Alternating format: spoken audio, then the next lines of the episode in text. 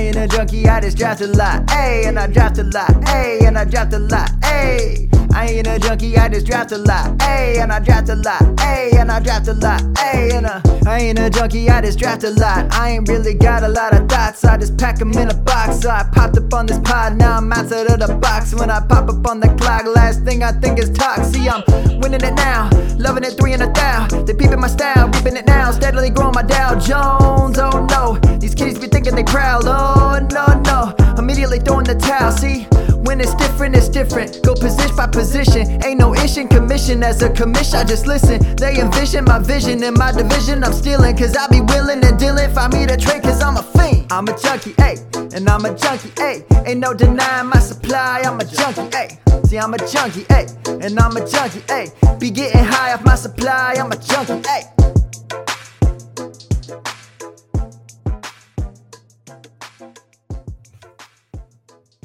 Hello, everybody. Welcome to another episode, episode 109 of the Dynasty Junkies podcast, proud member of the Dynasty Addicts Podcast Network, the DAP Network, if you will. And we do, we love it here on the DAP Network.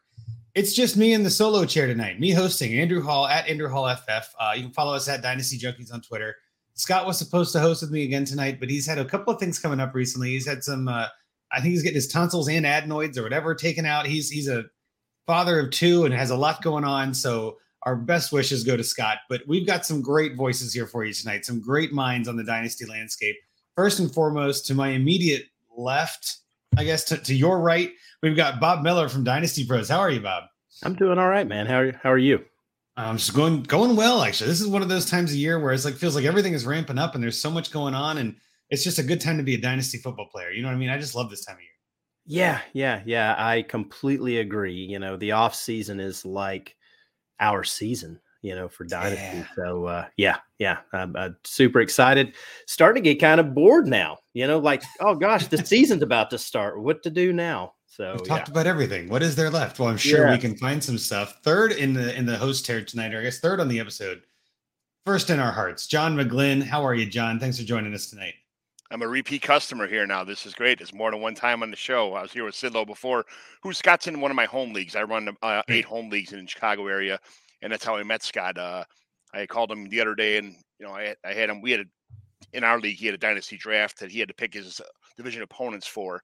Uh, So he Mm. told me about. I had the same surgery he's having uh, with the tonsils, adenoids, all that shit. At the same time, it was uh, it's um it's a pretty bad surgery. So I wish him the best of luck. I told him eat mashed potatoes and popsicles, and he'll get through it, you know, just fine. So other than that, yeah, everything's everything's going great. I'm looking forward to this season to start. I just got done with all my home league stuff. I got like two more leagues of uh, just um, waiting for the 30 man rosters to be established, and then a couple redraft leagues going on, and then it's it's it's lineup setting season for everyone.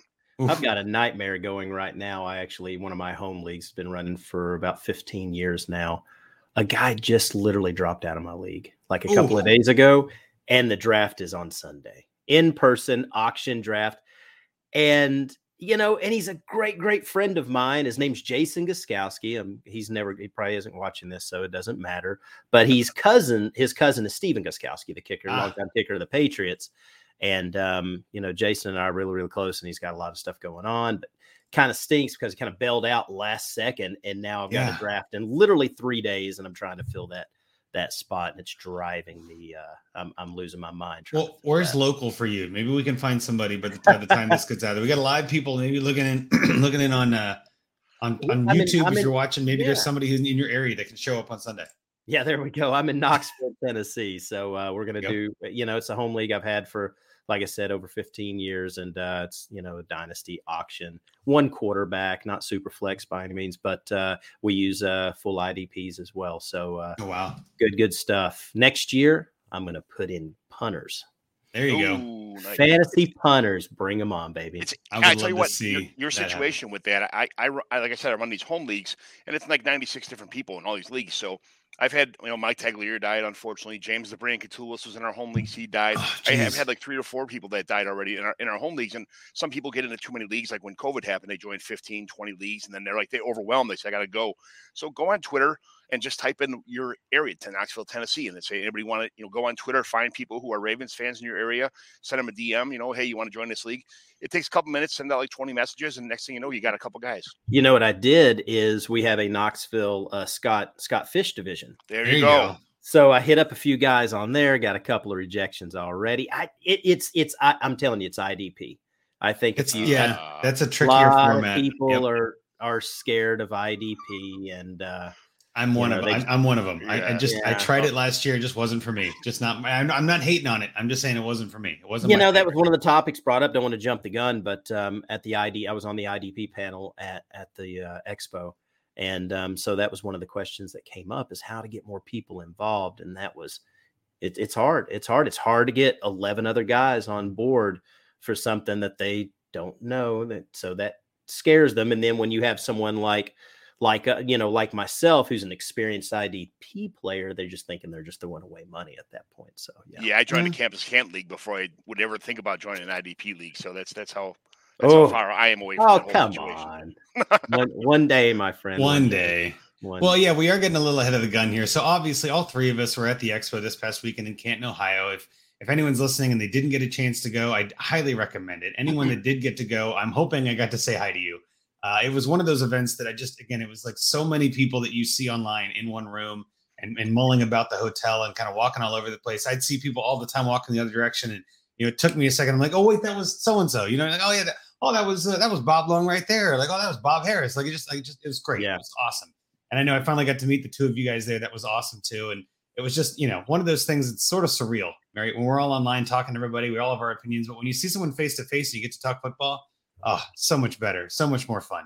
So it was a great time. I guess what real quick before we get into it, I guess though, Bob, what was the highlight for you? I know you were on a couple panels. Obviously, you had a booth and things like that. What was your favorite part of the uh, the show for you?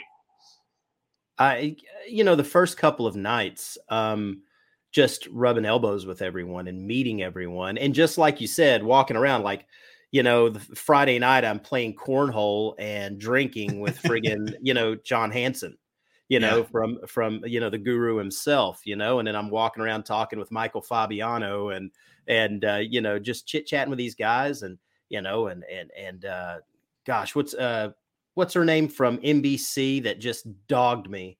Um gosh, I can't think of her name. I'm I'm drawing a blank all of a sudden. It's killing me. But she she drilled me about being a dynasty player. She's like, I need an off season by God. And uh, Lauren Carpenter. Oh, there you go. Uh, oh, Lauren, Lauren. Oh, she hammered me, man. I had to run away from her because I hate dynasty. I'm like, whoa, time out. But no, all of that was just great. You know, seeing how authentic, genuine everyone everyone really really is talking with people like Steffi Smalls and you know t- just everyone, you know, running into Andy Barron, Scott Fish, just sitting outside at the stadium, you know, sitting there just talking with Scott Fish about different things. It was just, uh, yeah, it was really laid back, really, really chill. All of that was great. My bad experience was the flag football tournament that we mm. clearly mm. we clearly got robbed on a call and lost a game. You know, a guy was down clearly at the one yard line and they called him in for a touchdown and it lost us the game. So uh, that's okay. There's always next year, Bob. There's always next year. What about you, John? What was your favorite highlight of the uh, of the expo for you? My highlight was just the entire weekend. I drove myself. I got to sit for a six hour drive and listen to podcasts the whole time. I one and a half yep. speed and just, you know, be just be myself in the car in my happy place. You know, day one meet and greet was fantastic. Showing up, checking in right from the get go, meeting all the guys you met last year, meeting guys you wanted to meet like yourselves you know, and then and it started to spill over in that awesome bar outdoor outdoor area. Oh yeah, I forgot what it's called. And then the weather was great. It was happiness. Yeah. It was like one humongous home league. Like you kind of it was. It just yes. had that home league feel, you know. Yeah. And then uh, you know, day day two, the same thing. Going to do all the drafts and playing the flag football, the same thing, and meeting new people again at the end of the night. And then you know, day three, going to yeah, going meeting, seeing all the different booths and meeting more people and just keeping talking. I went to some place called Fatheads. They had a peanut butter um peanut butter like beer and a banana oh, beer. I've heard about this, yeah. And I, I, mixed them both together, and I made this concoction. Even though all the bartenders were trying it too, it was like yes. And then went to Joe's uh, Jose's Landing where I met Evans or uh, um. Uh, I met like three or four people who followed me who were like humongous big shots, you know. So I'm like, this is great. But yeah. it was drive home Monday, same thing, couple podcasts, just enjoying the moment. Everything about it was great. Meeting you guys was awesome too. Yeah, no, it was awesome. And I, will just jump in with my favorite was the the impromptu tailgate we had during the flag football tournament. So it, it, maybe it's a yearly Dynasty Junkies tailgate party we're going to have. But after the football stuff all ended and the party was kind of ramping up, we were going, we are just going to go back to my car. I had some beers in a cooler. I was like, we'll just go have a beer over there while the party's getting set up and like just hang out, have a quick one for cheap, you know. Ended up hanging out there for like three hours. A whole bunch of people came rolling through. I know the poll votes were in there. Others from IBT Media. We, I mean, just a Mad Jester. I know that a bunch of people, just a bunch of people rolling through there. Uh, it was Ian, a lot of fun Ian, just seeing everybody. You know? There you go. Now you're popular. Uh, but yeah, so there's a whole bunch of that stuff from this expo. So anybody that didn't get a chance to go, highly recommend it. I know for some people it can be quite a hike to Canton, Ohio. It's not the most centrally located thing, but it is really centrally located on the east, on the eastern side of the U.S. And again, the Hall of Fame. I mean, I actually got to go to the Hall of Fame this time, which was really cool. I hadn't done that before. A lot bigger than I thought, honestly. Like I kind of I saw the building and I was, you know, when I went there the last year, I was like, it doesn't look like it's that big. I don't know what I'm missing. Ah, it was pretty cool. It was really cool. They had a lot of really neat stuff in there. So again, just wanted to make sure we put a pin on that. Obviously, we're all still recovering a little bit. I know I had some late nights, you know what I mean? Just staying up till 4 a.m., drinking beer in the hotel lobby with Scott Fish and Lauren Carpenter, among many others, you know, just sort of hanging out, just chilling. And that was the whole vibe. It was just, I don't know, just like a, a high school reunion that we should do every year. It was awesome. So, yeah, that's highly, highly, highly fan of it. Yeah. All right. So, obviously that was fun. I, not everybody could go. I don't want to give everybody FOMO all night. So let's get into the meat and potatoes. What are we here to talk about tonight? Well, obviously we're doing our positional series. Uh, we do this every offseason. Uh, I know last week Scott and and uh, Bobby, sorry, sorry, Bobby, Scott and Bobby went through the quarterbacks. They had a really good review of a lot of that. And I think that there is some things that we can do this week in the running back room that I'm looking forward to. So we're going to be talking about running backs tonight, how they go in dynasty and everything like that. And I'll be honest, I had some other people that were kind of on the hook, maybe to kind of do the show, but I got all backed up with the expo and totally forgot to confirm anyone. And I was like, man, who am I going to get for this? And I was like, wait a minute. Bob and I have very similar, like after the, the panel, we had some good discussions. I'm like, Bob would be a great person for this. And then, of course, John, who's filling in for Scott because he couldn't make it. I'm like, John's a great mind on this. Like, let's talk some running backs. So, without further ado, the one question I'll ask to kind of open this up, and I'll start with you, John. How do you tend to handle running backs in dynasty? Is it something you tend to lean on, or is it kind of you know find whoever you can and not really worry about? Uh, when I was a younger man, I had the uh, the, the running back bug where I would always pick mm-hmm. running backs first and go after them. As I kept the more experience I have in dynasty, I got away from running backs. I, I, I solidified my, my my quarterback position. I went after young wide receivers who you know who would, would pan out, and I just try to get lucky at tight end. If I couldn't get one of the top four, I just try to get maybe three or four decent tight ends in the in the teen range who I could you know every week just kind of flex somebody in. And then I, I drafted, always drafted a bunch of promising running backs: Michael Carter, Kenny Gainwell, Isaiah Pacheco, Jerome Ford, guys like that. Like until I'm ready to really pull the trigger on the just Jonathan Taylor, Breece Hall, Bijan Robinson types. But until then, I just it's it's all about stacking up your team. The running backs have a three year window in this league.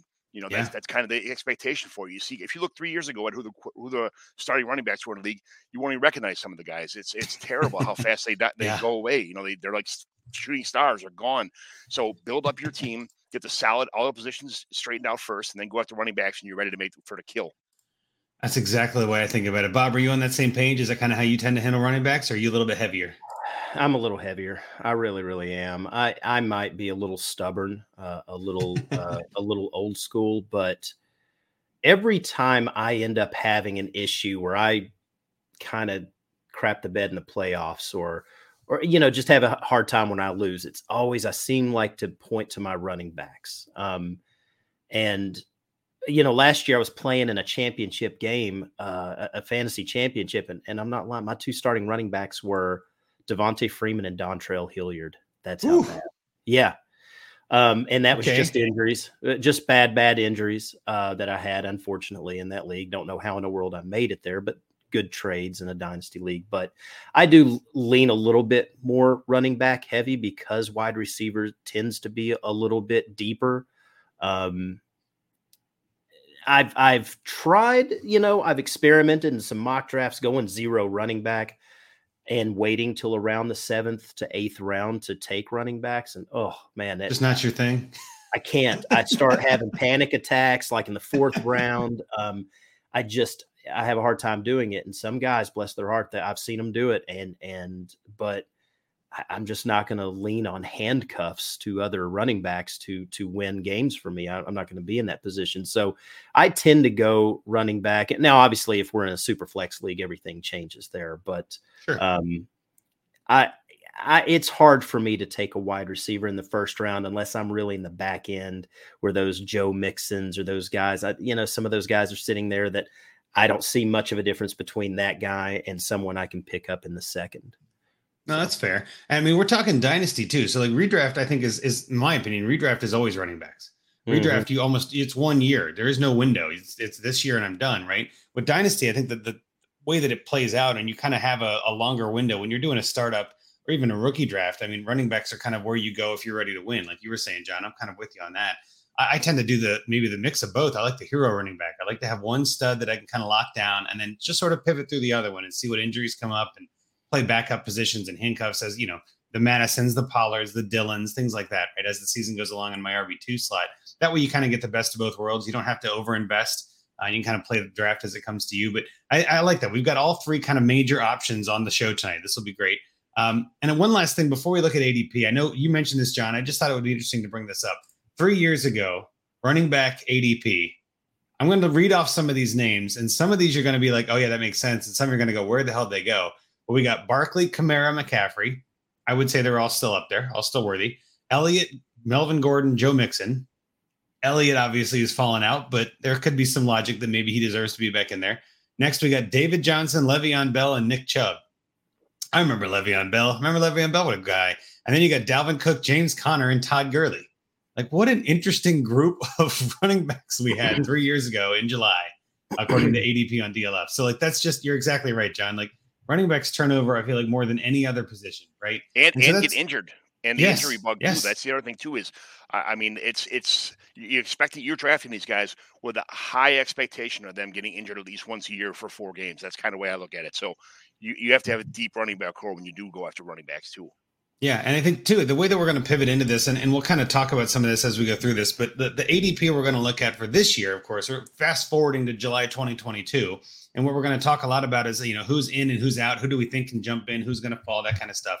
Um, and, and we'll just kind of run through these really quickly. We'll refer to them back and forth over and over if you're listening at home. But RB1 starts out Jonathan Taylor. No shock there. I think that's perfectly fine. RB2, Najee Harris. Three, D'Andre Swift. Four, Christian McCaffrey.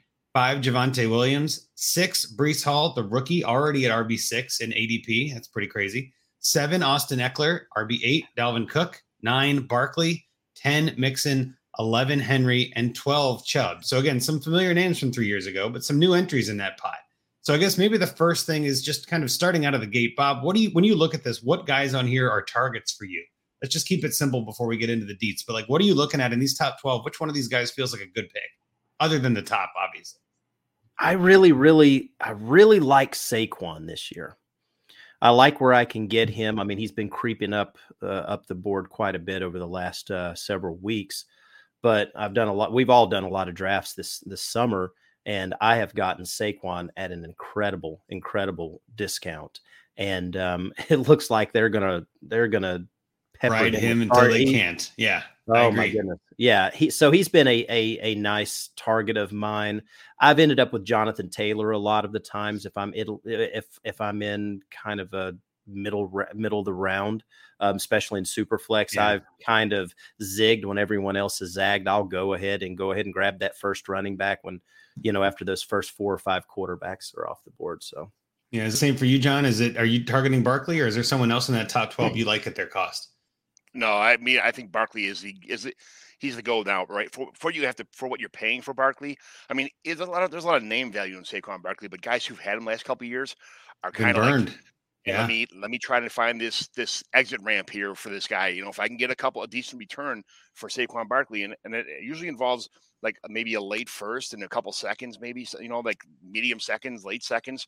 Uh, you know, that's some people are just sick of it and they've already they've already moved on, got running backs for the future you know they they're kind of seeing this three year window. It, you know is almost over with for for Saquon.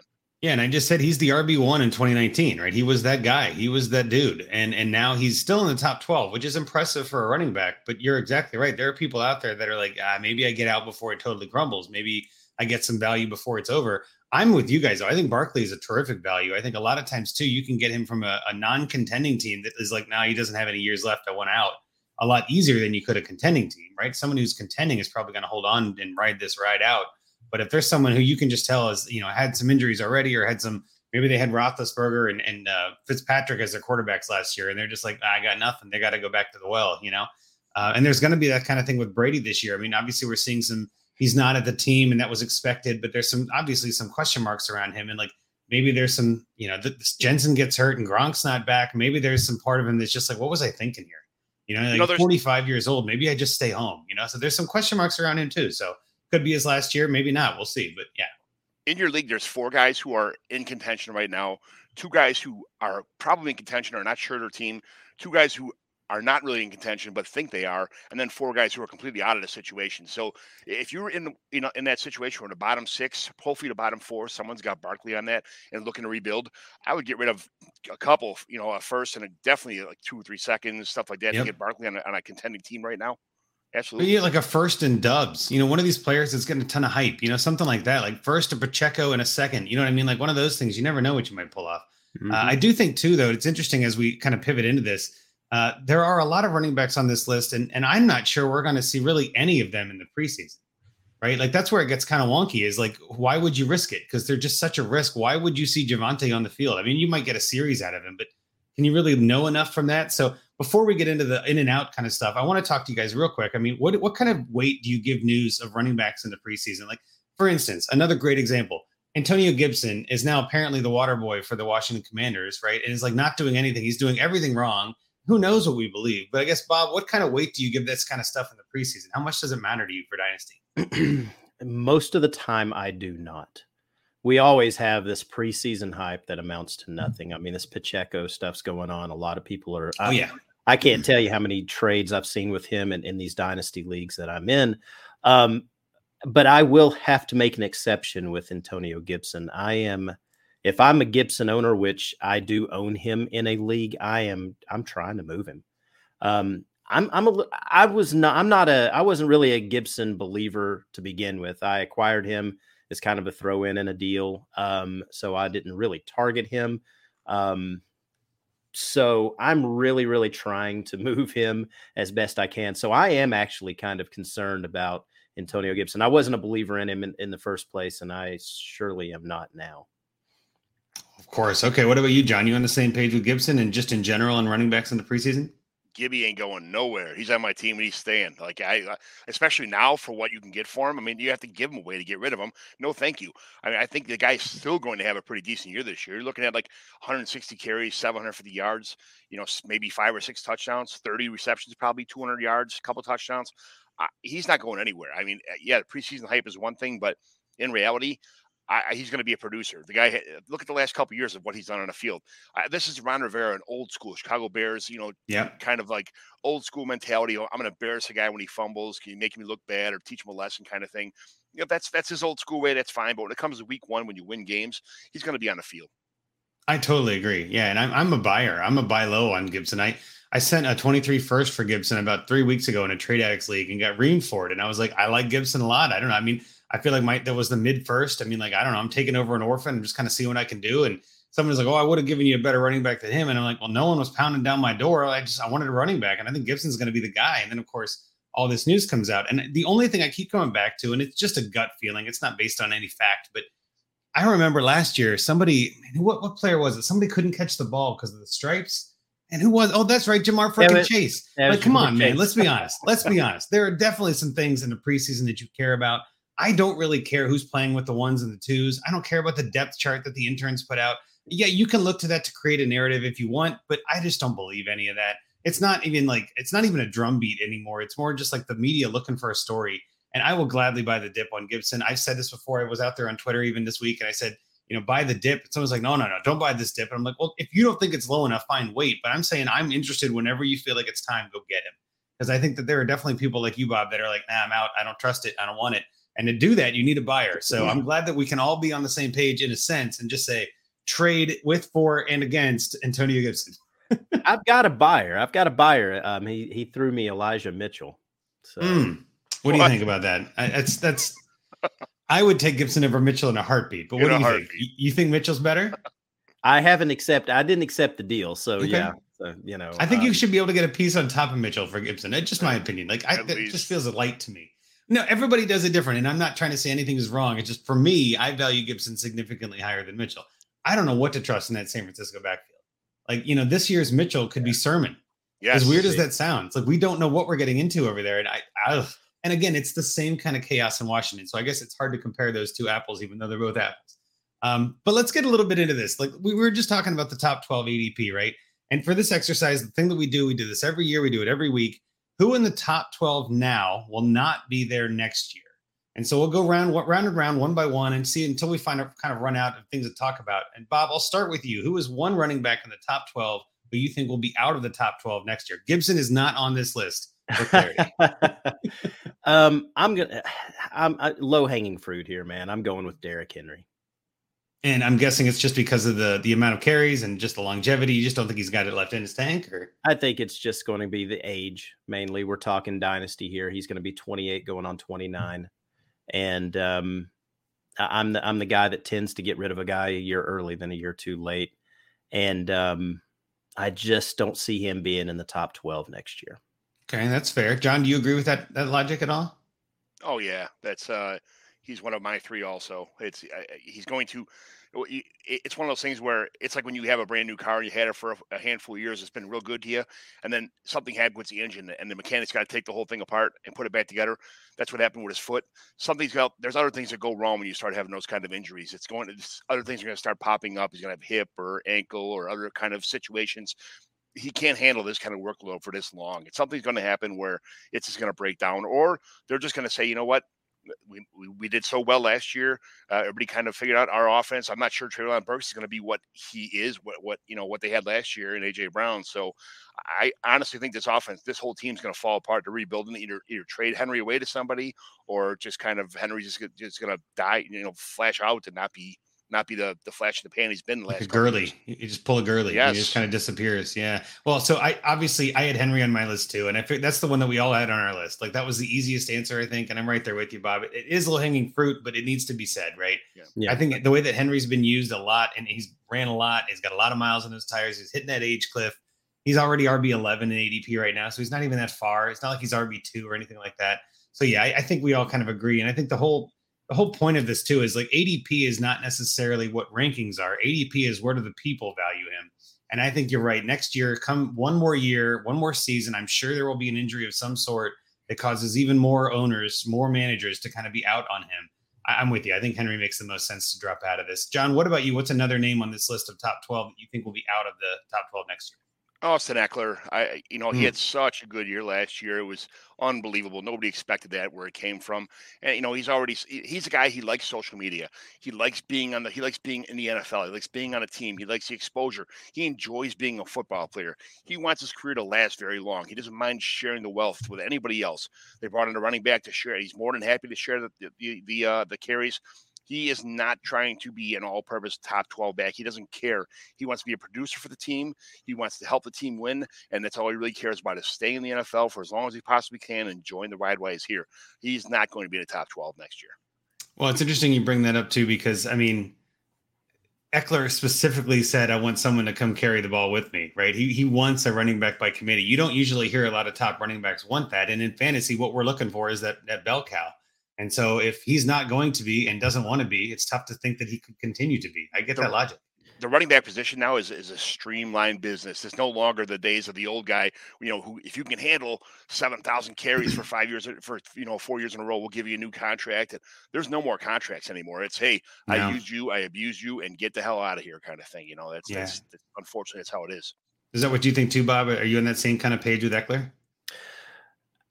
I, I slightly disagree, um, but I get John. I get exactly what you're saying. I think that that Ekeler is going to have a just maybe one more year in the top 12. I'm not going to say he's going to be a top five, top six guy, but I definitely can see him uh, being in that 10 range uh, this time next year. Now, the year after that, I could probably see him falling out easily, but um, I think he's got another year in him. There's there's a lot of guys in the top 12 that I don't necessarily say they're going to play themselves out, but I think some other guys are going to play themselves in, and we'll get right. into that. But right. um, um, Ekeler, I think, will, in my opinion, stays in there in at least the top top 10, 10ish, 10ish, 11ish again this time next year, but that's it in my opinion. I could see that. I could see that. And then my I'll go with my first choice of this, which is Dalvin Cook. Uh, similar kind of to what you guys are talking about. I just feel like that team is going to be throwing a lot this year with their offensive changes and Justin Jefferson obviously coming up. We're hearing a lot of hype about KJ Osborn and Adam Thielen look like looking like his old self and all this. And Kirk Cousins obviously still just old man, Rocky's favorite, and kind of getting the job done. But at some point, I just think those injuries with Cook he's had in his past are going to catch up to him. They're going to end up writing him a little bit too long. And again, just looking at this top 12, those are the top three oldest of the 12, which I didn't know we were going to do on purpose. But looking at their ages on DLF, it's like, oh, well, maybe that is kind of a hint, right? They're all in that 27, 28 range. That's the easiest kind of math to, to look at. And again, John, what do you think about Dalvin Cook? Am I on the right track? Do you think he's going to be one of those guys, or do you think he's going to stay in the top 12 next year? He's another guy that he's had, not that he's been injured, injured, you know, but he has pop up injuries once in a while. And there's a lot of competition on that team. There's a lot of pretty good running backs on that team. You know, it's the depth chart is pretty fair on that team, especially if they're talking about passing as much as they want to pass with an efficient passing offense. I'm, I'm, I, I can, I agree with you guys on that one too. Yeah, makes sense. Bob, any thoughts on uh, on Cook? Do you think I'm on the right track or am I way off? Almost, man, I, I, am seeing it almost like what I was thinking with Ekeler. Um, I see potential there with Dalvin. Uh, a lot of us that love running backs tend to live a little bit in the past, and we, you, you know what I'm talking about. So we know what these guys are fully capable of. Now, if if Dalvin has a lot of injuries, if he's if he misses a lot of games this year, then yeah, he's definitely out of the top twelve. Um, but if he only misses one or two in that offense and the and the touchdowns he can put up and the and and the catches that I think he's going to have, his receptions, I see him staying in that top 12 for at least another year. Um, so, but yeah, just kind of like the Ekeler thing. I could see him, you know, in two years, I think he's probably out. But next year, I think he's kind of on that back end of the top 12. Well, and that's what makes this exercise so interesting too, because we're talking about top 12. We're not talking about like top three. I mean, there's 12 running backs that are going to land in here next year. And it's kind of like, it's just a thought experiment in a way to be like, all right, who do we think is actually falling? Who might be worth selling in Dynasty? Who should we be trying to get off of or fade a little bit and redraft even maybe? But I think these are all pretty good names up there. Was there anyone else that you guys wanted to bring up? Maybe Bob, was there any other running backs you wanted to talk about? Nick Chubb. I think Nick Chubb's yeah. out. I think Nick Chubb's out. Yeah, yeah. I, I I feel that he's out. Not that I think he plays himself out. I really think some other guys just jump ahead of him. Um, there's a, uh, you know, I'm wavering. Like there's part of me that says, hey, listen, Kareem Hunt's probably not going to be there next year. So more touches for for Nick. However, in a PPR league, he offers no real extra value there. So I just see him being a top 15 guy, just not a top 12 guy. That makes sense. John, anybody else you wanted to bring up on this list, or you feel like we got a pretty good grasp of it? Pretty good grasp. I'm just going to add Joe Mixon to this list, list, this list real fast with uh, Ryan, Chris Evans. I, I, love Chris Evans. I think he's just so as talented as Joe Mixon yeah. is. Um, and I can see them kind of doing a 50 50 split if, if Mixon gets hurt a little bit. Uh, not that he's going to completely supplant Joe Mixon, but I could see them saying, "Oh, you know, you've been uh, Mixon. You had a couple injuries last couple years. We're gonna, you know, start start implementing Chris Evans because he may be the future of this team." And then, you know, that's I just feel like this may be Mixon's last last dance possibly, and I could see the change in the tide beginning right now. I'm with you on that. And the only other one that I would even just bring up to discuss is, and it's kind of injury related, but CMC. Like, let's be honest, like he's had two years where it was kind of like name value only in the top 12 and he sort of keeps hanging on. He's rb4 right now in dynasty and it's like i i want that to be true and i'm not trying to you know put the hex on him or anything but man if he has another year where he's in and out and doesn't have a, a I don't know let's say he has uh 12 games and that's it. It's all he gets is 12 how can you keep him in the top 12 you know what i mean? Like there's too many names behind him that are really busting into that level and i just man i hope that i'm wrong. I'm not even saying it's going to happen. I'm just saying we got to talk about the opportunity here where maybe there's a spot opening up for McCaffrey. And if that happens, if these guys all fall out, we obviously we got to fill those gaps. So we'll kick it back to you, Bob. Who's the first guy on your list to enter the top 12 that isn't currently in the top 12 right now in, in one year of IDP? I I think this one's a very very easy one for me, and I think that's Bijan Robinson out of yeah.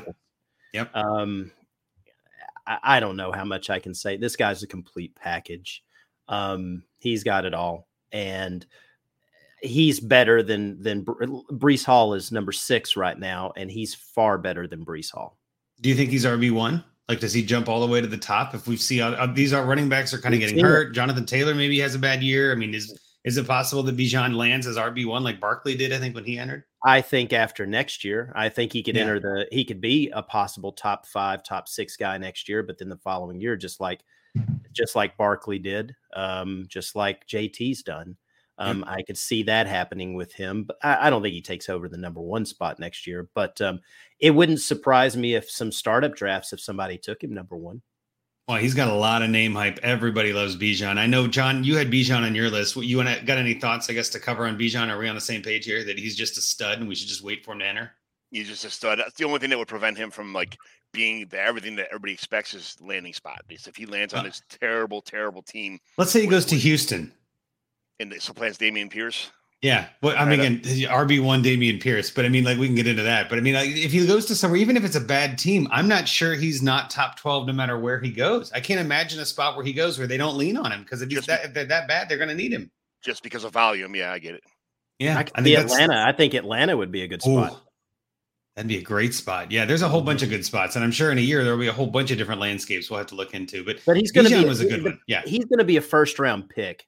Yes. um, in the NFL draft without a doubt. So someone like Atlanta is going to have a high draft pick there. I can't see they'll be grabbing their quarterback of the future. I can't see them taking a running back. So it's going to be a mid round team, you know, a you know a a 500 team that's going to take Yeah, like an eight and nine team that's going to love this, you know? yeah, yeah, exactly. So that's what we got to kind of picture where where he could end up with one of those. Um, the only spot I, I you kind of thinking about it just now is like the only spot I really don't want him to go is San Francisco. Like I just Oh. every running back I feel like that goes to San Francisco. You talked about Mitchell before, like just I don't know what to do with that offense. Like you never know what you're going to get with Shanahan. Like that would bother me because it's so much committee. But overall, I think we all agree Bijan Robinson is, is probably the easiest next guy in on the top twelve. John, what would be another name on your list that you think is a, a good entry point for get for this? Uh, you mentioned them just for pure pure volume. I think Houston is going to. They got lucky with Davis Mills. They got lucky with Dameon Pierce. I think they're going to start building around these young, talented studs and get receivers and defense and offensive line and kind of start building around guys so they're ready to move to future. Uh, Dameon Pierce might be a guy just volume dependent that just has no choice but to be in the top 12 because he's getting everything. It, it, that's my guy. I love Dameon Pierce. I loved everything about him coming in the NFL. Everybody kind of you know, ra- dropping down the, the rookie ranks. I liked him. He was in my top five running backs coming in this year. So he could do it. I, I could see him being in the top 12 next year. That'd be a meteoric rise. I would love to see that. I mean, that's that's kind of a hot take, but I'm I'm not against it. I'm not saying it's wrong either. Like Dameon Pierce, top 12 running back, what a story that would be, right? Yeah, right. Like kind of getting like uh, he's going in, I don't know, the fifth, sixth, seventh round of redraft leagues. Like he's not getting love this year, and I don't know why. He's terrific. And I'm not saying he's the best running back in the league. He's not like it's No. like you said, volume dependent. You know, it's gonna be he's gonna have so many opportunities. He- I can't help but just fall in the top 12. I agree. Yeah. And any thoughts from you, Bob, on Dameon Pierce? Are you kind of on that same page, or is that crazy talk putting him in the top 12 No, it's not. It's not crazy talk by any means. I love him as well. I love him as well, and I think by midseason he's the starter, and he's getting. Uh, I mean, he's not sooner. I mean, he could be week one. We don't know. I mean, there's, He's there's a really, really like, good. I, I think they're going to play around with this Rex Burkhead, Marlon Mack crap for a couple too, of yeah. games, but the cream always rises to the top. It always happens. So, um, obviously, by mid-season, Dameon Pierce is the guy. Um, I, I I could see him jumping and sneaking into the top twelve. I just I don't know if he's going to leap. I had two guys coming out, two guys going in, and I I just can't see him getting to that point where he's overtaking someone like Bijan Robinson or something. Yeah, I or mean, Mixon think- or any of those guys. Yeah. exactly, exactly. I think he's going to be a fantastic player, um, but just not quite up there just yet. No, I hear you there. And I think the one that I'll go with as my first option is, is Dobbins. I think a lot of people are worried about the injury and they're kind of hesitating on him. And I mean, I know you're a Dobbins fan, Bob. I know. And I, I almost feel bad bringing it up as a Bengals fan. I don't, I don't like talking about Ravens, but we're in dynasty mode. We're in fantasy mode. I'm okay with it. And I think J.K. Dobbins is a stud. Honestly, I think he's one of those, those running backs that can do it all. He can catch passes if they need him to, but also not even that. I mean, volume is going to be key, but the game plan is going to be running. The Baltimore Ravens like to run the ball. They like to grind the mm-hmm. clock. And I think when you add all that together, he's going to come back from this injury. And I think he's going to wow people this year. And they're going to remember, oh, yeah, that's the guy. And he's going to raise up and, and be part of that top 12, right around that 9, 10, 11 range is where I'm guessing. But I think that he's he's going like RB 15 or something right now, RB 20. Uh, somewhere in that range, and it RB 15. And it's like that's not a far leap to get him into the top 12. So it's kind of cheating in a way, but I also feel like he definitely deserves to be in that conversation. I know Bob's a fan, and we'll get to you maybe if you want to have more info. But John, what do you think? What do you think about Dobbins? Is he kind of a top 12 guy for you or not really? I don't know if that field is made of banana peels or something, or what's going on, why everybody gets hurt over there, but the entire team gets hurt all the time, and it's just terrible. Yeah. That you know, and the other thing too is the depth chart. You know, it's Dobbins yep. and it's Gus Edwards when he finally gets better. He's on a pup right now, but Mike Davis, Tyler Badie, Justice Hill, I, they're probably gonna cut one of those guys. But and then you got a quarterback that runs the ball most of the time too. Yep, they, they throw the ball, you know, anywhere between like you know 450, 550 times a year, but it's it's a it's a defensive oriented running the ball team, but they don't run, uh, they don't have like a guy. So uh, besides Lamar Jackson, I think will be the guy, and everybody else is just going to get pieces, uh, you know, breadcrumbs across the board. So that's why I just don't feel like he'll be anything special. That's fair. That's fair. And then Bob, I guess you're on the same page. I'm guessing. I saw you kind of sweating a little bit earlier. You're just getting so verklempt. I mean, you're a big fan I of Dobbins. I'm guessing, getting right? a little hot and bothered all this Dobbins talk. Um, I want I really, really want to put Dobbins in the top 12. I really, really do. I think he's just going to be on the outside looking in just slightly, slightly. Um, Gus Edwards is not ready. He is oh, not yeah. ready to play, and he may not be ready week one. Um, that's a big, big deal because I think they're going to really see what they have in JK. And and we've all seen those tweets a couple of weeks ago where it was reported he wasn't ready. This dude is chomping at the bit. He's he, ready. He yeah. has got a chip on his shoulder. Yep. And we can't forget, I mean, his rookie year, he averaged he was he he averaged 6.0, I mean, 6 yards per rush. Yeah. He had double digits touchdowns as a rookie. Yep. I, I had big, big expectations for him last year, and he got hit right in the knee in preseason, and that, oh. that just, just, just broke my heart. So, I expect a lot of of carries for him. I see. I see. Uh, I don't see how we couldn't see. He stays healthy. Fifteen touchdowns out of him. I mean, I totally rookie, agree. Uh, uh and and so that right there could put him, you know, in that top twelve. Um, I want to see it. I'd absolutely love it. But he's it to me the guy that he would probably overtake to sneak into that top twelve would be someone like Joe Mixon. I've got Henry. Mm-hmm you know, I've got Nick Chubb out, and that next guy possibly would be Mixon. That's fair. That's fair. And who's your second name? If you had to go through one more round, we'll get some quicker ones on this. Another name that you think could hop up in there. Um, I have been singing from the rooftops. I if there was a mountain called Mount Cam Akers, I would be on that mountain. I am a huge Cam Akers guy. I was a big Todd Gurley guy. Um, I was screaming Todd Gurley's name when no one else was, even mm. after that crappy 2017 or 18 Jeff Fisher's last last year. But I see a lot of the same type of production. If Cam Akers, knock on wood, stays healthy, he is fantastic in the passing game. He is very explosive. He is completely ready this year. And in that offense, to me, he's he, he stays healthy. To me, he's this year's Austin Ekeler. Yeah. No, it's entirely it. fair. I like that logic a lot. John, any thoughts on that? And then did you have another name you wanted to add maybe on this list to jump no, in? I, I agree with Bob. And uh, my addition here would be AJ Dillon. I just think that he is, he could be Aaron Jones, uh, but a bigger, like the Hulk version of Aaron Jones. You know, he can catch, he could block, he could pass, those thighs, he could run, those thighs, those everything about him. I mean, he is, uh, he's already like pretty much almost drafted the same round, the same area as AJ, uh, you know, as Aaron Jones right now if anything happened to Aaron Jones and it was AJ Dillon's backfield, it would be, I mean, he would be in the top probably seven running backs. I mean, he would be a monster for fantasy football. Yeah, I think what's hurting him is is Aaron Jones is there taking his carries and not you know getting catches and all this. But if you give him the backfield to himself, I agree. Yeah, yeah I agree the, with that. When he and gets receiving la- work on top of the early down work, he, he's going to be an animal. Yeah, if he becomes Rodgers' guy, it's going to be tough to break him out of that. And I'll go with kind of what I would think is like the easiest pick for my last name, which is Etienne. I think Travis Etienne had a really rough start. Obviously, came in, got hurt, and really didn't know what we are getting. And James Robinson took off and take takes all the attention off of him. Now he's back. I think Etienne is going to be a stud this year. He's currently RB 13 in ADP. So it's like, well, that's only one position up. That's not hard. That's not asking much.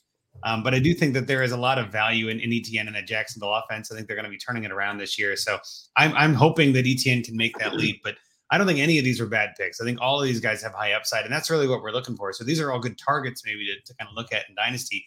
Any other questions on running backs before we get into the find me a trade segment? Anything else you want to discuss? Any rookies? Any other I don't know head, two headed monsters? Anything like that you want to bring up before we move on? Bob, I'll start with you. No, no, I, I don't really think I have have anything. You know, earlier we were kind of talking about you know drafting running backs. A guy that I was targeting late, we were kind of talking about taking that hero running back maybe in the first or the second, and then waiting and waiting and waiting and waiting and waiting and rack up on wide receivers, maybe get that stud tight end. A guy that I keep falling back on that I get at just a super great deal and I could be wrong, but I'm really liking Damien Harris, picking up yeah. Damien Harris and Rhamondre Stevenson. I'm going to have, if, if one of them blows up, I've got them. And I can get them in that, gosh, what, where are they looking right now? Eighth round? Yeah. You know, I love, you know, maybe going at stud running back, maybe getting a a if I can grab Kelce or if it's dynasty, I'm targeting Andrews possibly in that second round, and then I'm racking up on wide receivers and then grabbing those Dameon Pierces, grabbing those Tyler Allgeiers, you know, something like that, and getting someone like a Damien Harris and, and Rhamondre Stevenson. I love that strategy. I've loved every one of my teams that I've drafted by doing that. Yep, that's a good one. And John, anything from you? I know I got a couple things I can bring up, but I was curious if you had anything else you want to discuss about the, the running back groups this year. Just the last, uh, I think one of the most underrated running backs this year is going to be Josh Jacobs, and one of the most overrated mm. like running backs, Miles Sanders. Just, uh, mm. I, I, think they're all. You think Miles Sanders is overrated? I, you know, I think people are expecting him to have that the same uh, situation as Melvin Gordon had, where he's going to come back and get 14 touchdowns after he got zero touchdowns this year, and all of a sudden he's going to be this the savior of the, of the Eagles running game. And it, I, I, don't know if you guys hear that that kind of chiming around the you know the the podcast and stuff, but that's what I hear going around. And I'm like, no, it's not, he's going to get 150 carries for probably 700 yards and a couple touchdowns, and you know it's not it's not his backfield. Josh Jacobs, here's here's the thing, like I just think that he is going to be a guy who they didn't renew his contract. They got nothing to lose. Here you go, man. We're gonna give you the ball seven thousand times this year because we don't care if you die or get hurt or you know fall face of the earth. You know, right. here it is. That's they're going to use him and abuse him, and and that's okay. See you later. And if he does that good, they might sign him to a long term deal. I don't see it happening though. This is the NFL, which means not for long with these uh you know these contracts. not for long. Yeah, yeah. So I, I just think Josh, Josh Jacobs is someone that people are passing up on, which I'm buying. Same. Miles Sanders is someone if I had on my team, I just sold him in like three drafts this year in, during the rookie draft. So that's Bob. You had something you want to add there? The Raiders. That could be that 500 type of team that ends up with Bijan Robinson. Ooh, man, that'd be a good team. And I want to bring this up too. Again, I'm I'm a Bengals fan unabashedly. I don't hide this. Recovering Ridley Truther in the chat. Uh, do you think Chris Evans takes over the Bengals RB two job by week eight over Perine? Been stashing him everywhere just in case. I have also been stashing Chris Evans wherever I can. He looked electric in that first preseason game. Now again, playing against the second team offense here and there. He had a big, huge run called back by holding on Thaddeus Moss. It was like, oh, like that was it was like a 50 yard run. I mean, just that's what I'm looking for. And so, especially in the preseason, you're going to have a lot of those kind of mental mistakes. You're going to have some of those the refs making weird calls. I think Chris Evans is showing out this year. I think he's he's done being the backup. I think he wants that job, and I kind of agree. I think his his talent set is very similar to Mixon. So I don't know if Perine's going to be the backup for long. I, I think it might not even be week eight. It might be sooner. But I mean, that would be an interesting development too. If Evans becomes a solid like Pollard option, like one of those guys, you know, like a Rhamondre, one of those guys that you just start to see on the field more because Mixon not only is he a little injury prone, but they're going to have to spread him around. They just signed him to that second big contract that running backs don't get. I don't know. I feel like there's a chance that Evans could be the guy. And here comes Kyle Sender in the chat to follow it up.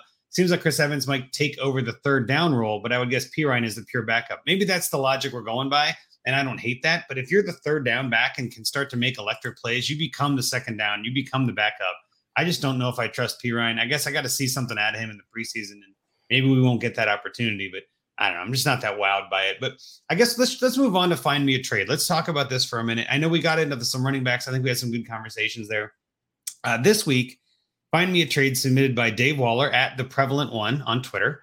Uh, he gave us a sleeper league. The league is forever unclean, which is obviously a league reference. You can't go wrong with that, right? That's what we all love to hear. Um, I think uh, th- this team is just named at the prevalent one. Classic sleeper move, where it's just your name. Like I hate these, but I, I get it. You know what I mean? Like there's not a lot of creativity, but again, that's how sleeper is. That some of those team names are just everybody goes to fault. Um, this team is a 12 team super flex, start 11, 24 bench five taxi, three AR. So you could have 40 players on this team. This is a deep roster, which makes trading a little trickier because there's there's a lot of players that people already have. Uh, it is a PPR and then an additional PPR for tight end. So it's this is where I got into this question too. Like, is it a one point tight end premium or is it 2.0 tight end premium? I never know how to call that. I say it's PPR with a one point tight end premium to try to convey that thought, but sometimes that gets confusing. Uh, but it is super flex, like I said. So you got quarterback, two running back, three receiver, a tight end, three flex, and a super flex to get to those 11. Uh, Dave's thoughts, he says here, I'm not really sure where to go with this team. He pulled off a couple of trades and really locked in his QB situation, which could have had, which could have me competitive, but he's not very deep. And without his own 23 first, especially thin at tight end, which I know Bob's going to mention, and then would love any advice that you guys can give. So while I pull up his team, Bob, any thoughts on that tight end? I know he's got Dawson Knox as his starter, but oof, what, what do you think about that? I don't like it. Um, it's unfortunate. Uh, I don't know what kind of deals he's made, but not having a first round pick really kind of hurts. But he does have two second round picks. Yeah. So and, let's, let's actually real quick. Let's hate to cut you off, but let's walk through this run lineup really quick because I think you're on the right track here. He's got Herbert and Mahomes. Mm-hmm. And that's not bad for two quarterbacks, right? But then he's got David Montgomery, Rhamondre Stevenson, and Antonio Gibson currently in his starting lineup for running backs. I don't mind that. We were just talking about these guys, but none of those are studs, I would say, right? They're all probably RB2s or threes. Receiver, he's got Jaylen Waddle, DeVonta Smith, uh, Brandon Aiyuk, Tyler Boyd, and Rondale Moore. It gets really bleak really quick at the running or receiver position. Tight end, like I said, he's got Dawson Knox. I'll have it up here on the screen, some of the backups. He's got Jared Goff, he's got James Cook, uh, Khalil Herbert, uh, Dameon Pierce, we were talking about, could be a stud. Uh, he's got Tyler Allgeier, another good rookie. Uh, Jay, or sorry, just not Justin Jefferson. Sorry, Jamal. No, that's Jared. Who is this? Jared Jefferson? Drawing a no. I feel like I should know who this player is. Jermar Jefferson. Jamar Jefferson. There's so many of these. Anyway, so he's got another running with Jaret Patterson. There's another tons of running back depth, but all of them are like, who knows what we're getting. Receiver depth, again, really bleak in my opinion. He's got Robbie Anderson, Cedric Wilson, Tyquan Thornton, Jahan Dotson could be something, right? Ty- Tyquan Wallace, I guess you never know what's going on there. Uh, he's got Calvin Ridley on IR, of course. That's something. Uh, Powell, just not much. Tight end, you got Trey McBride, uh, Ricky Seals Jones, Noah Gray, Kenny, like just bleak. So again, Bob, back to what you were saying. I know we said this before. He's got two stud quarterbacks, but he's weak at tight end and receiver. It looks like, and I don't know. It's just not a team you like to see. Is that right? no, no. I mean, he's got it's quite quite possibly the best uh, combo of quarterbacks. Now there is one other team in his league. A guy has uh, Josh Allen and Joe Burrow. So that's it. Everyone else has got that one great quarterback, and then yeah, another guy. Yeah. Um, so if I'm him, I mean, the first thing I'm thinking of is is shopping Mahomes. I don't think I'm shopping Herbert. I, it'd take an awful lot for me to get get rid of him, but I would I would possibly shop Mahomes to get multiple pieces. He needs help. He needs help at running back. He needs help everywhere except for quarterback. So he needs running backs. He needs tight ends, especially at being a super duper tight end premium where a tight end gets an extra whole point. Yeah. Um, Dawson Knox is a is touchdown or bust. He doesn't get the volume um, that he really really needs. I probably would take. I would possibly take Dawson Knox and maybe a third or something. Maybe try to go get someone like a Zach Ertz, someone that's going to get a lot of receptions. Um, not the most ideal in a dynasty, but this guy's not winning anything with what he has right now. And yeah, I kind so, of agree. I think he's got a long road to contend. I don't I don't want to I don't want to hate on it too much, but we see a yeah. lot of these rosters in this find me a trade segment. And I guess you you mentioned moving Mahomes, but your your offer that you put on the sheet anyway was a little different, and I kind of liked it. So what was that offer? We'll start with yours and we'll kind of build from there. Um, I would offer Brandon Aiyuk and Antonio Gibson. and a third round pick for Drake London and Cam Akers. I think Cam Akers will be will be a running back one this year. I think he'll be a fairly strong RB one, and and I think Drake London's going to get a lot of targets early on, and obviously a nice dynasty piece. Brandon Aiyuk to me is more of a name and potential versus anything else. I don't eh, Deebo Kittle those guys are going to get the touches. Brandon Aiyuk is a very, very talented player, but I just don't see him getting enough volume uh, to turn him into any kind of a wide receiver one and quite possibly kind of a back end wide receiver two at best for me. Call me crazy. I just don't see him being a very big time fantasy asset. I think the potential there is is more than what he's going to produce. And Antonio Gibson, like I said earlier in the show, I'm just a little bit concerned. I don't want to be concerned about possibly my RB one being a, a, a water boy. Um, you know, I, I think he's going to Yeah. get some touches, but I don't want my RB one turning into a third down back. If I can get something for him now, I think that Cam Akers and the third round pick is is a dart throw. Anyways, I would take Drake London and Cam Akers any day for uh for Gibson and Aiyuk. Well, so just real quick before I go to you, John, I, I plugged this into the analyzer on DLF just because you know it's something fun to do. It's within ten percent, and so in my mind, that usually means it's close enough. You might have to move the third to a second. You might have to throw in another piece or whatever. But I think that this is the kind of trade that, given the news right now, with Aiyuk being kind of down and not getting a lot of not a lot of publicity, and Gibson getting kind of crapped on everywhere, I think it's going to take a miracle to have this trade happen. But I would love it. I would love if you could turn this this Gibson Aiyuk side and even adding a second even and getting Well, Akers. there's a lot of people. Cam Well- Akers has a lot of hate as well. I was know, just going to say, you got to find the right manager who's high on Gibson, like John and I, and then also kind of out on Akers and doesn't trust that offense. And there, is, there are people out yeah. there. Yeah. you you may have to give away. You know, you're going to have to take a little bit of a hit trying to trade. Uh, you know, Gibson now. But I don't think there's a whole lot of people that are really on the Cam. There's not a Cam Akers hype train. There's everyone that's Not so like it was last him. year. Yeah. Yeah, there's too many people that are afraid of him, and I am taking full advantage of that. I have grabbed Akers in every single situation I can, and I would personally, I would trade, I would trade Gibson for for Akers straight up. I oh, would. Oh, that makes sense. That makes sense. What about you, John? What are your thoughts on this trade? Are you on the the Aiyuk side or on the Akers side? In there. I, I don't think it's going to happen. Uh, that's what side I'm on. Yeah. No, there's no way that I don't think that trade goes through. So I wouldn't do it, but I get the. I would love to take the London and Akers side. If I had those two, I don't think I would make this move. I, I think it would wouldn't. take something more than Aiyuk. I was even going to say if you swapped Aiyuk for Devonta Smith, make it a little more attractive there. Maybe maybe Aiyuk and Smith are similar to some people. I think Smith is significantly better. So again, there's some options in there. I think there's some play with this trade, right? To kind of figure out what you can do. But I, I kind of agree with you, John. I don't know if this gets done as is, but I like the bones of it. I like where the thought is. You got Akers and Gibson are both question marks. Drake London has a lot of hype around him, but he's on a team that who knows if he's going to get any points. And if you're not contending, that's the perfect kind of person you want on your team is to kind of take that receiver and see what happens. Oh, I went in Jersey. Dobbins was just fell down. Dobbins just went down. Dobbins No, down no. again. The jersey, by the way, not the player. If anybody's listening, that's hilarious. Go ahead, down. No, but listen, Drake London may not be that great this year, but they're going to be taking a quarterback very, very high next year. And I love that for you know anyone that's going to have Drake London. They're going to love that. So you're basically saying that this team, the Dave's team, is not really a contender, and so to kind of put your eyes to the future and you know get younger where you can, get off of some of these other risky assets, and try to play for next year. I totally get that logic. I think that's kind of where my head was at with my trade as well. And and again, I'm looking at it maybe maybe the opposite. I shouldn't say that. My my trade is a little bit different than that. I was like, well, if you want to contend, and maybe maybe this is a discussion point we can have right here. I think John, you said it best that there are four teams that are contending. There's four teams that are not, and then there's those middle guys that all think they are, right? I mean, the, the- you never know what you're going to get in the middle. This is clearly one of the middle teams. I don't think it's the worst team in the league. I don't think it's, it's definitely not the best team in the league. But I think you make some moves. You can you can maybe pivot on some guys and find the right spots to jump in and contend this year, and just kind of getting lucky.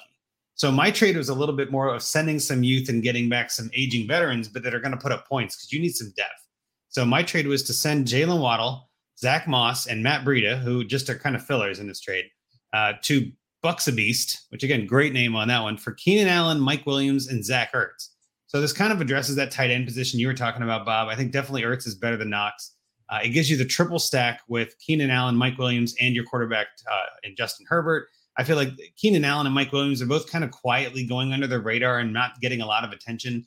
I think Waddle's by far the best guy in the deal. And there are some players that look at trades and just say, I want the best guy in the deal. Well, if I'm honest, Dave, you need depth. So I would be willing to give up a good player to get a lot of starting spots because I'd, I'd much rather have uh, Mike Williams starting than, I mean, who are you starting now? Rondale Moore? Like, come on. Like, let's be honest. Like, that's that's risky. Like, you're playing with fire on this. So I think that makes sense. And, and I put it in the calculator. I was surprised at how close it was. I didn't expect it to be like dead on. But I mean, I guess John, we'll start with you on this one. What are your thoughts on this trade? Is this going the wrong direction, or do you think it's a, the right move you might make? no, that's a good. Can you tell me the pieces one more time? Sure, yeah. So it was Jaylen Waddle, Zach Moss, and Matt Breida sending away and receiving Keenan Allen, Mike Williams, and Zach Ertz. Yeah, I'm keeping Waddle. I'm I Waddle's a building block piece.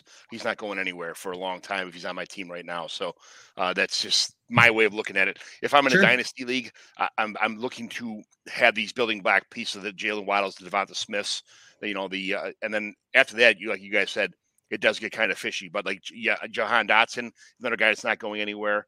Um, other than that, like I, I can go uh, when it's my turn, I'll tell you the whole team. But I, as of that trade goes, I'm not getting I'm not getting rid of Jaylen Waddle. No, perfectly fine. And what do you think, Bob? Is that are you on the right track? Is this something you would do or not at all?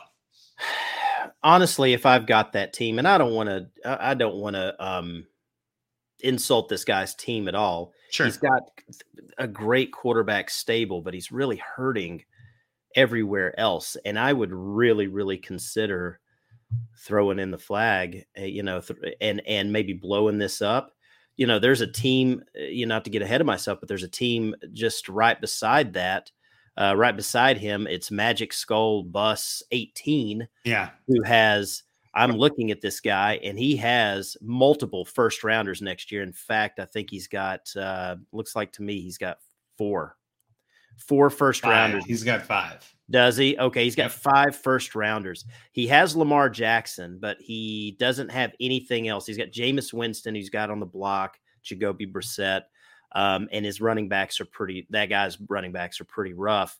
Um, I would possibly talk to this guy about, you know, maybe trading Herbert Mahomes for maybe Lamar and some of those first round picks, maybe getting some one of those other quarterbacks or something. He's got Jared Goff but I think I would be looking at trying to maybe see. I think I would just be looking for multiple, multiple picks next year. But just like John said, there's some guys on this team that I'd probably keep my hands on. Um, you know, Jaylen Waddle is someone I would be building off of. Um, he's got Calvin Ridley stashed. You never know where he's going to end up next year. So he's got a few little pieces that's not too shabby. Um, we were just talking about Tyler Allgeier. We were talking about Dameon Pierce. Hey, who knows what happens with those guys next year? So there's some uh, there's some potential there, but I think me myself, I would probably just look at trying to build this team next year with a lot of these stud rookies because he is kind of middle of the road team. Um, just I just don't know if he has a championship caliber team compared to these other teams in his league. Yeah, this is maybe fire sale time, right? This is where you're looking at like maybe we just go for picks. I, I mean, I don't hate it, and those are kind of fun too. I'll be honest, like kind of burning through some stuff. And I, we've uh, obviously we've all been in leagues where there's a, a, team that you would say is making like some fire sale type moves, or they're not getting fair value, but they're doing what they got to do to blow it up and turn it around. And sometimes you got to lose a, a, trade to win a league, right? And I think we talk about this a lot on the DAP network entirely, but trade addicts, I know Russ talks about it too. You know, n- no trade is ever your last trade right? So it's hard to lose a trade as long as you're constantly trying to get better and doing what you can to make your team better for the long haul. So again, I think this is one of those where I don't mind sending the best player to get depth to try to score some points, but maybe that's not the right move, right? Maybe that's the idea is go the other direction. And let's try to trade what little depth we have and get some picks and get some studs for next year and just kind of build that way. John, did you have anything on your own trade? I guess did you put one together? Uh, you know what? Here's the thing. I don't like to put things to a trade calculator and, and kind of say like you should trade for this guy or that guy. Uh, what I'm going to do here is I'm going to tell you like I would be willing to start my franchise off with Justin Herbert, um, J- Justin Herbert, Patrick Mahomes, and I think Jared Goff. If he plays good this year, maybe to keep. Maybe he may be able to get a contract for a couple more years. You know, I just think that building a quarterback stable with starting with Herbert Mahomes. I don't care if you get five first round. I mean, I do care if you get five first round picks for one of those guys, but it's uh, you. Who you're you going to get you're not you're not guaranteed to get Patrick Mahomes just because you have a first round pick. There's a value number on a trade calculator, but you can get JJ Arcega Whiteside or Christian Watson or sure guys N'Keal like Harry, yeah, uh, Andy exactly. Isabella. There's a ton of first round busts. Completely agree. So I'm going to go with I would keep Herbert, Mahomes, and you know possibly think about trading Goff if you know if somebody gives you right the right money. Uh, I'm talking about David Montgomery. I'm selling right now. Rhamondre Stevenson. I'm 100 percent selling right now. Antonio yep. Gibson. I don't think you're going to get what you want for him, so you might as well just keep him. James Cook is a building block. I'm not, you know, if somebody offers you, you know, the moon, go ahead and sell him. Khalil Herbert, I think, is going to be the starting running back in Chicago next year when David Montgomery's gone. Zach Moss, you can just cut him pretty much at this point in time. Breida, Dameon 40 Pierce. man rosters though, John. Like the 40 man roster are going to hold Zach Moss. You never know. You're going to, yeah. He may something might come out of there, but like you're keeping Dameon Pierce. Obviously, Abram Smith was a good story until we figured out Kamara wasn't going to get suspended. Now he's, you know, you're not going to get shit for. You're not sorry, not getting anything for him anymore. Abdul, the PPR back. You know, it, I mean, if somebody wants to bite on that. I'm saying it's 40 man rosters, but you can get draft picks for these guys. It oh, sure. Have, you don't have to get a 23 draft pick. Get a 24 draft pick for you get a 24 third for Ameer Abdullah, a 24 third for Andy yes. McFarland because right now he's so and so. You got D'Onta Foreman. He's got some buzz right now. I'm not getting rid of Tyler Allgeier. I'm I, and Kene Nwangwu. If that's something that uh you know you can get something for, go ahead. Jermar Jefferson, Jaret Patterson. I mean, there's building blocks, and this is a 40, this is a 35 or 40 man deep roster. Right. But at the same time, I'm keeping Jaylen Waddle. I'm keeping Devonta Smith. I try to trade away Brandon Aiyuk, even though he's young, because you can get a lot for him. He's overrated, I believe. Tyler Boyd is, you know, you're not going to get what you want for him, but he's a good player. Rondale Moore, he's kind of a hold for me right now, just for the fact of the matter that you don't know what's going to happen. They change his offense, and he really is a slot receiver in that offense. I'll take the shot at him, so I'm keeping him. Ridley, I don't think his head's in the game anymore. I'm I'm, mm. I'm probably doing the best I can. If I can get like a 23 second or, or you know even a, a, 24 first for Ridley on somebody who still thinks he's got something, go ahead and get rid of him. Cedric Wilson, Cornell Powell, nothing, garbage. You know, yep. Robbie Anderson, Devon, Donovan Peoples Jones. We know what Donovan Peoples Jones is at this point in time. I'm not really sure that I really want to keep him on my, my roster. I mean, you have to have so many spots, but you're not going to be able to trade all these guys for what you want.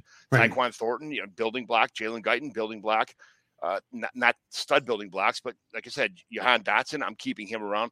I love Anthony Schwartz, but that's just I love him. Uh, you guys are talking about the tight end position. Dawson Knox is a great transition piece until Trey McBride takes over next year in in uh, Arizona. Arizona. So yep. I, I, think Trey McBride is the future of this guy's team.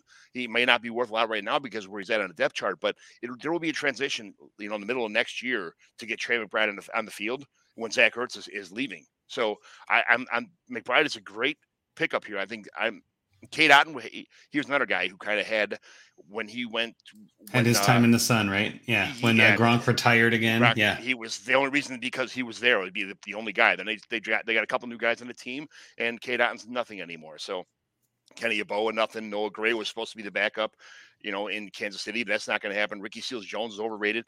He's got a lot of. I would just trade everything I possibly could for draft picks, and I don't care if I go 0 and 7. I don't care if I'm the Detroit Lions from 10 years ago, but 15 years ago. I don't care. I got some really good Jaylen Waddle, Devonta Smith, th- those kind of things. Trade everything you can for draft picks right now and rebuild your team over the next couple years. Mahomes and, and Herbert are not going anywhere. You got 10 more years of those guys. Well, okay, so this is the this is a good spot to talk about this because I think that there are there are two or three or multiple ways, even not even a number. There's a number of ways to look at this kind of team, and you can say, all right, I want to take the long road. I want to take the long, hard path, and and just go through the draft and be slow and methodical about it. And there's nothing wrong with that. And if that's your plan, and that's what Dave wants to do, and he's got his two studs locked in, like you said, for five or ten years, and that's the way he wants to play it, go for it. I tend to want to play for now a lot more. I tend to turn things around quickly go with guys that have high upside, like shoot for the moon on everybody, make trades that make no sense because, you know, just you got to try something to get out of this rut, right? And I think being in the middle, which is pretty much firmly where this team is, you either got to go up or you got to go down. You really you can't do anything in the middle. That's the worst place to be. Uh, I'll say this too. I think the this team is built kind of how I would build a rebuild team with all the running backs because what you're hoping to do here is not keep any of them. But what you want to do is when they spike, you trade them away. You know, when Dameon Pierce has a good game, you trade him for a, a pair of seconds. When uh, you know anybody does a good job, you trade him away, right? And when somebody gets hurt, and you got uh, D'Onta Foreman now because McCaffrey's down again. Boom, send D'Onta Foreman for a third or a second and a third. Like just start making like you're exactly right, John. Churning on those picks because what you're going to do is start adding some picks to your roster. Then you can start to get to first. I do think too, though, back to what we were talking about with that Magic School Bus uh, team. You know, he's got uh, Lamar Jackson in five first. That guy is doing a rebuild. Like that guy is clearly building through the 2023 draft. You're going to be competing with him for picks. So my thing then is all right, get everything else. Don't trade with him. Don't help him out at all. To get everybody else's picks, go across the other teams in the league and go for their picks and get every other pick that you can get. Try to get your own first back. My God, like that's the first thing I would do here. You know, send some money out for this. Like just be like, all right, what do I got to do to get that out? Uh, the 23 second and my 24 first for my 23 first. You know, what do I have to overpay? I don't care. You know, you need to get that back because you're going to be tanking and you're going to be tanking hard. And the only way you can win this is by getting the 101 and then breaking that up with a guy with five first to split that up. Because that I think is the in- inroad on this. I agree with you 1000% here because I don't want to trade a player that's kind of ego or a couple players for somebody maybe a little bit better than the guys I have. I want draft picks. I want to rebuild this team. You got a couple solid pieces. You're not going anywhere. You're not winning anytime soon. I mean, you know, sorry to say it like everybody else. Even with these two here. quarterbacks. Yeah, it's a shame. but yeah, you're probably right. It is. I mean, you could turn this team around in a year, in a, in two years with draft picks. I don't think there's a player that I'm targeting besides, you know, if you could do something, add three of these guys to get a Chris Olave or somebody like that. Yeah. Hey, have it, Jameson Williams, the guys who are hurt right now that somebody can, needs to win right now. Go ahead, but Rhamondre Stevenson, I'm not sure his value is going to go up any more, than it is right now. When they're talking about Damien, you know, Harris being traded, and Rhamondre being the PPR guy, the playing the, the, the Harris role, or you know, the receiving role. I, I he's got to go right now. He's a 24 year old running back, about to be 25, and he's is he's I mean he's is it's electric his value right now. He's got to get draft picks. He's got to rebuild. Don't trade for anybody. Just get rid of your team and pick up a bunch of waiver wire fodder until next year when it's draft time. I like Why- that. Bob, your thoughts? why not why not instead of trying to compete with this guy that's got you know who has five first round picks i'm going to him like listen i i've never really had to rebuild. I'll be honest i've always been competitive always made great trades. Um, i've never had to blow anything up but if i took over this guy's team as an orphan team i'm blowing it up. I completely agree with a lot of what you said. I'm trying to rack up draft picks after everyone you know has a great game i'm racking up but a lot. I have no problem keeping uh, Herbert in on this team for the long haul, but a lot of what I would want to do with it would revolve around trading Mahomes. If that guy, I want to take some of his first round picks. He Right. has Lamar. Maybe I do trade, offer him Mahomes and see if I can rack up a lot of his first. I, I couldn't see if he had any seconds, but maybe try to get three of those firsts or something like that. Maybe end up with a a CJ Stroud or or a Bryce Young next year or something like that, and maybe getting like Bijan Robinson or something like that. I I think I would really really strongly consider that because this guy's team, other than other than those two quarterbacks, he's weak at running back. He's not very good at wide receiver. Well, but that's maybe that's the catch too, though. He's got Montgomery, Stevenson, and Gibson. Like those are all three guys I'd be shopping right now as people are starting to put their lineups together and they're starting Yep. to notice their weak spot might be RB two, right? And I'm And I- thinking, I, am thinking that other team, if I did send uh, the the guy that owns Lamar Jackson and those five picks, those five first, I'm looking at his team. I don't see a whole lot there. I don't see I a don't. whole lot of. He doesn't really have much going on at running back and wide receiver. But that also makes all. me think he's not contending this year. Like you, you don't go into it like if, if you're at this point, you're in middle of August and you do, your top running back is Zamir White, you're not contending. You're not trying to win anything this year. That's the whole But plan. maybe You're getting running backs next year in the draft. Maybe he That's keeps a couple thing. of firsts. Maybe he keeps a couple of firsts next year, and he thinks, "Oh my gosh, I I have the chance of having Lamar and Mahomes to build my team around." Oh, sure. No, you can this." definitely entice him. I'm just saying, like that team is in my in my mind, that team is clearly not contending. He's the and that's what I'm saying. And. I even think if I if I trade him, if I make a deal and trade him Mahomes, not only am I kind of crippling his team by taking those firsts from him, but he's going to be sitting on kind of fool's gold because he's going to have two great quarterbacks and not much else for maybe the next year or two. Yeah, and there is another team that I was thinking, and, and the one that I went with Bucks of Beast was because he's got Tua Tagovailoa, Kirk Cousins, Matt Corral, Jimmy Garoppolo. Like his his quarterbacks are meh, but running back he's got Nick Chubb, Ezekiel Elliott, Josh Jacobs, Kareem Hunt, and that is it. He's got four running backs on his roster. Like that is that is a light running back room. So I'm like, he might be willing to take some depth, right? He might be willing to like, all right, let's see what we got. Receiver, he's got Juju Smith Schuster, Davante Adams, Mike Williams, Keenan Allen, Adam Thielen, bunch of older guys, and then it falls off a cliff too. He's got Sammy Watkins, who will be great week one, we all know. But like other than that, like his team could use a little bit of depth. I think his team, with the way his running backs are, that team appears to me like a contender and somebody that might be willing to take on some, you know, like a Jaylen Waddle who's looking for like a stud receiver and be willing to take some of that receiver depth away because he needs a running back. So again, there's a number of different bones in here. Uh, I know Rocky submitted a trade that we're not going to get into, but in general, it was David Montgomery for Dallas Goedert. I don't mind that kind of trade in, in a long run thing. Like, just I don't mind that at all. Like doing something like getting rid of that to get a younger stud tight end. Again, it is 1.0 premium on top of a 1.0 t- PPR. So tight end is going to be the way you differentiate. There also there was a team too. I remember that has Kelce, Waller, Goddard, and Pitts. That's the guy who's targeting. Is he's got four tight ends, and that was what Rocky put in his thing. He goes, Goedert may not even start for him. He's got all the tight ends. That's the guy I would target too. If How you're mthink looking at flexes? rebuild. How many Uh, flexes? three. would be I think it was three flex. if I recall. So that guy's starting tight ends in all of his flex spots. Correct. Yes. He's pretty much locked in. He, it's a yeah, one tight end, three flex. So if he goes with that, which again is not a bad plan, you're locking yourself in and you got bye weeks covered. But again, to Rocky's point, and we're kind of getting into it here, but his point was go get one of those tight ends and rebuild around that. And I think Goedert's probably the cheapest, is the fourth on that team, obviously with Kelce Waller and Pitts. Uh, you might be able to sneak him for someone like a Montgomery. And in a normal league, I would think Montgomery probably the same or equal value, you know, a little more maybe than Goedert. But in this league, Goedert is significant. You know, you're going to have to overpay to get a tight end in this league, just the way it's built. So anyway, hopefully, Dave, hopefully that helps you out. Hopefully that gives you some ideas of what we're looking to do with you here. Um, I think there's some good bones in a lot of these trades. Hopefully you can pull something off. Again, there is no bad team in fantasy. It's just sometimes teams get stuck in a spot they don't want to be in.